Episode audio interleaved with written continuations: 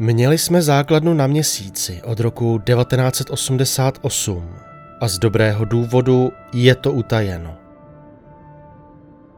Část 6. Jak jsme se připravovali na naší poslední misi, ve vzpomínkách jsem si zrekapituloval uplynulý den. Něco se mi na celé té situaci nezdálo. Monitorovali jsme blížící se invazi posledních 50 let a nakonec jsme si ji vůbec nevšimli. Řekl jsem si sám pro sebe, že to nedává smysl.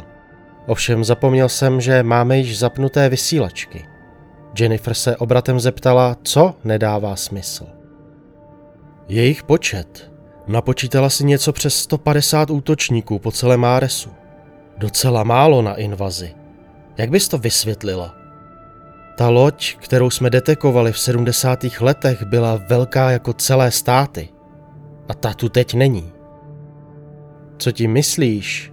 Vložil se do rozhovoru Daniel. Co když to je jen průzkumná jednotka? Co když ta hlavní invaze přijde opravdu až za těch 5 let? Pokud jsou pořád jen tady, na Áresu, a my ho zničíme, dá nám to dost času na to se vrátit na zem a všechny varovat.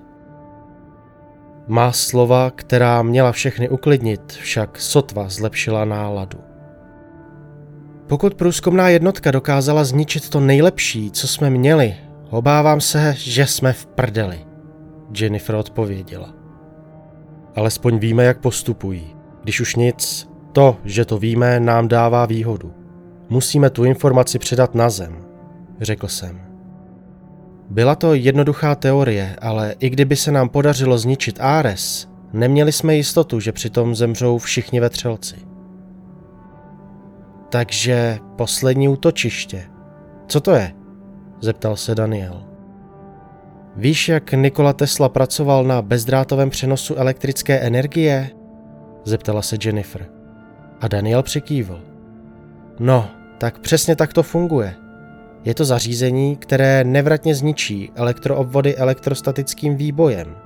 Protivníkovi by to dokázalo zničit veškeré systémy a rozmetat základny na prach. Toho principu jsme využili i zde, jako poslední instanci, pokud by se Áresu někdo zmocnil. Lepší, než sem hodit atomovku, předpokládám. Neboj se, tu máme taky, ale bude lepší se nezabít, dokud máme stále šanci na odlet, řekl jsem. Nakonec všichni jsme věděli, že alespoň jeden z nás musel přežít, aby varoval zemi. Pokud by se nám přitom podařilo zabít několik těch bastardů, byl by to sladký bonus. Dříve, než jsme mohli vypálit z té zbraně, museli jsme obnovit dodávky proudu do továrny. Jennifer se toho úkolu zhostila a vyrazila do suterénu. Odtamtud mohla přesměrovat veškerý zdroj energie z okolních stanic do posledního útočiště. Mezitím jsem s Danielem měl vylézt na pozorovací věž, odkud se zbraň ovládala. Poté, co bychom zničili Áres, měli jsme se přemístit do hangáru a doufat, že alespoň jeden z únikových modulů bude funkční. Dobře, dnes nezemřeme, řekl Daniel. Jakmile opustíme tuto místnost, budeme muset zase vypnout vysílačky, nebo nás vystopují. Musíme udržet absolutní rádiový klid několik dalších hodin, bez ohledu na to, co se bude dít, rozkázal jsem. Oba přikývli a vypnuli si vysílačky.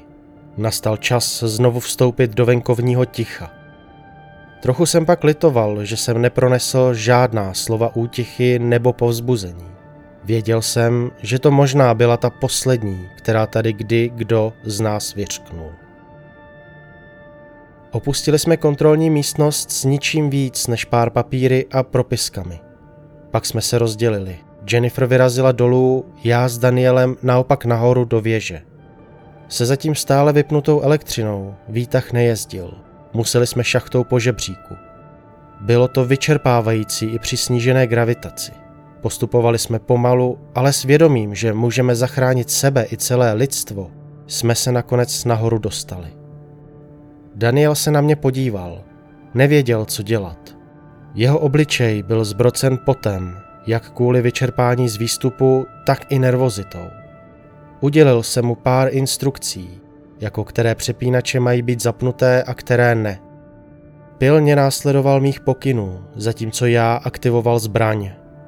Jakmile byly základní funkce nastaveny, museli jsme čekat na Jennifer, až zapne proud.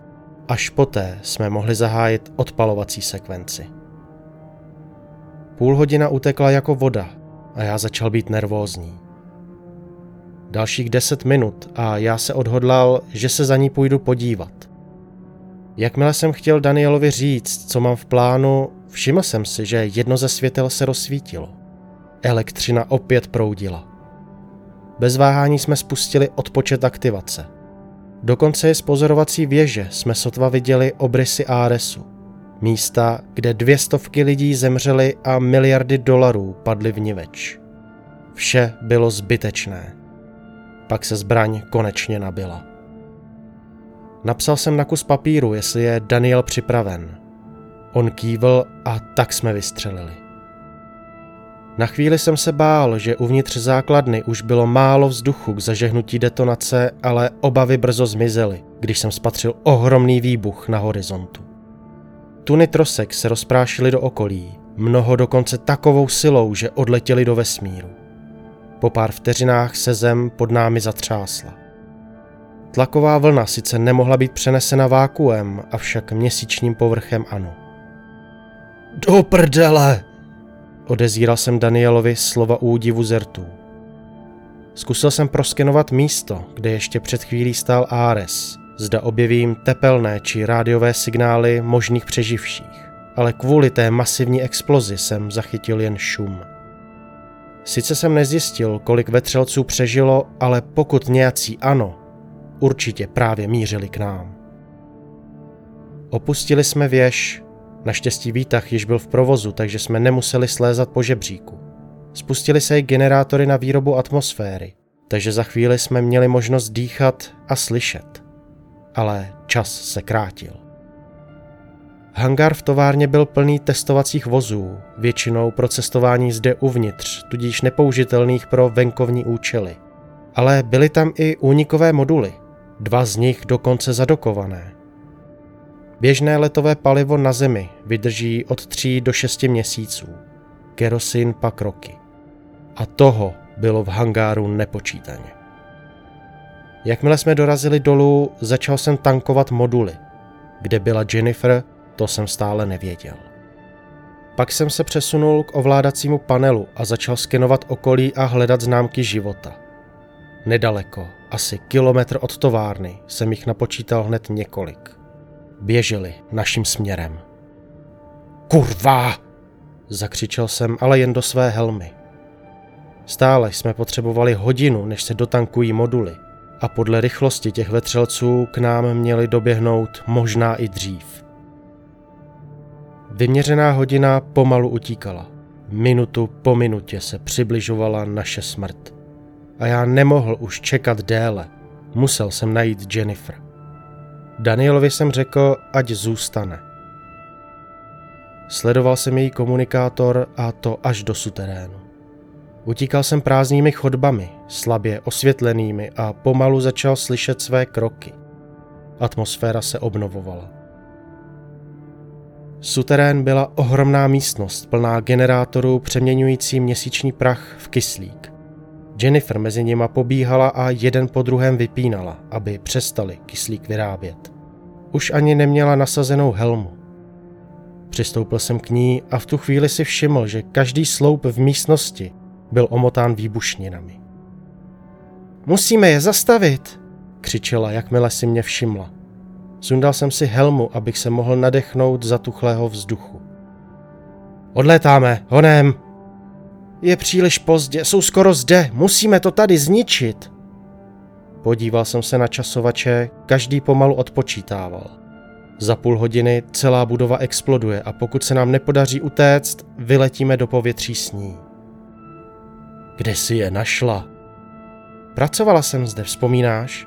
A teď si zase nasaď helmu, vypustím odsud vzduch. Jakmile byl vzduch odsát, opět jsme se ocitli v absolutním tichu. Opustili jsme suterén a vyrazili do hangáru, kde zbývalo 10 minut k dotankování únikových modulů. Když jsem připravoval odlet, ostatní mě v tichosti sledovali. Věděli jsme, že na nás každou chvíli zaútočí. A věděli jsme, že nemáme žádné zbraně a že jich je mnohem více. Naklonil jsem se nad radar a sledoval blikající tečky. A následně jsme pocítili záchvěv, jak se vstupní uzávěr rozlétl na kousky. A my stále nemohli odletět.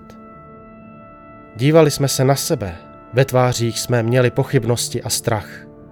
Pak jsem pocítil další záchvěv, další uzávěr byl zničen. Přibližovali se. Nezbývalo více než 5 minut. Jennifer vzala papír a tužku a zeptala se, jak dlouho. Na prstech jedné ruky jsem ukázal, že k dokončení tankování zbývá právě těch 5 minut. Sledoval jsem dveře a očekával, kdy se rozletí a ti vetřelci se na nás vrhnou. Věděl jsem, co muselo být učiněno. Jeden z nás je musel odlákat. Otočil jsem se a spatřil Daniela, jak uvnitř únikového modulu oddělává vysílačku. Došel k tomu samému závěru jako já a chtěl se obětovat. Snažil jsem se mu ji vzít, ale odstrčil mě a utekl ke dveřím. Než se zavřeli, spatřil jsem, jak ji zapíná, aby pomocí rádiových vln přilákal vetřelce. Jelikož tu vysílačku v obleku měl vypnutou, nemohli ho ovládnout. Utíkal na opačnou stranu od nás a vetřelci ho usilovně následovali. Nastoupil jsem s Jennifer do modulu a okamžitě ho aktivovali. Jennifer ještě ukázala směrem, kterým odběhl Daniel, ale to nemělo smysl. On se obětoval, abychom my mohli utéct. Kdybychom na něj čekali, zemřeli bychom tam s ním. Vystřelili jsme se evakuačním tunelem a nabrali dostatek rychlosti, abychom unikli měsíční gravitaci. Celou tu dobu jsme mlčeli. Čekali jsme na ustálení hladiny kyslíku. Jediné, co jsme mohli dělat, bylo koukat z okýnka a mlčky čekat na detonaci. Výbuch byl malý z nedostatku kyslíku uvnitř továrny. Ta budova se prostě jen zhroutila a pohřbila vše, co v ní bylo. Daniel tam zemřel, abychom my mohli žít, a vzal sebou zbytek průzkumné mimozemské jednotky. Když jsme byli už v bezpečné vzdálenosti, sejmuli jsme si helmy. Zvládli jsme to, vydechla Jennifer. Bylo to hořkosladké vítězství, mísily se ve mně pocity smutku a úlevy. Selhali jsme při ochraně země a celý Ares byl zničen obyčejnou průzkumnou jednotkou. A to, že nyní můžeme varovat zemi, je jen díky hrdinství těch, kteří tam zemřeli. Přežili jsme první vlnu, ale jak bylo předpovídáno, mnohem větší se blížila a dorazí do 5 let. Se současnými technologiemi a neustálými válkami, které vedeme sami proti sobě, nemáme moc šancí. Bude to naše poslední výzva a jedinou nadějí na vítězství bude to, že budeme stát pospolu jako jeden.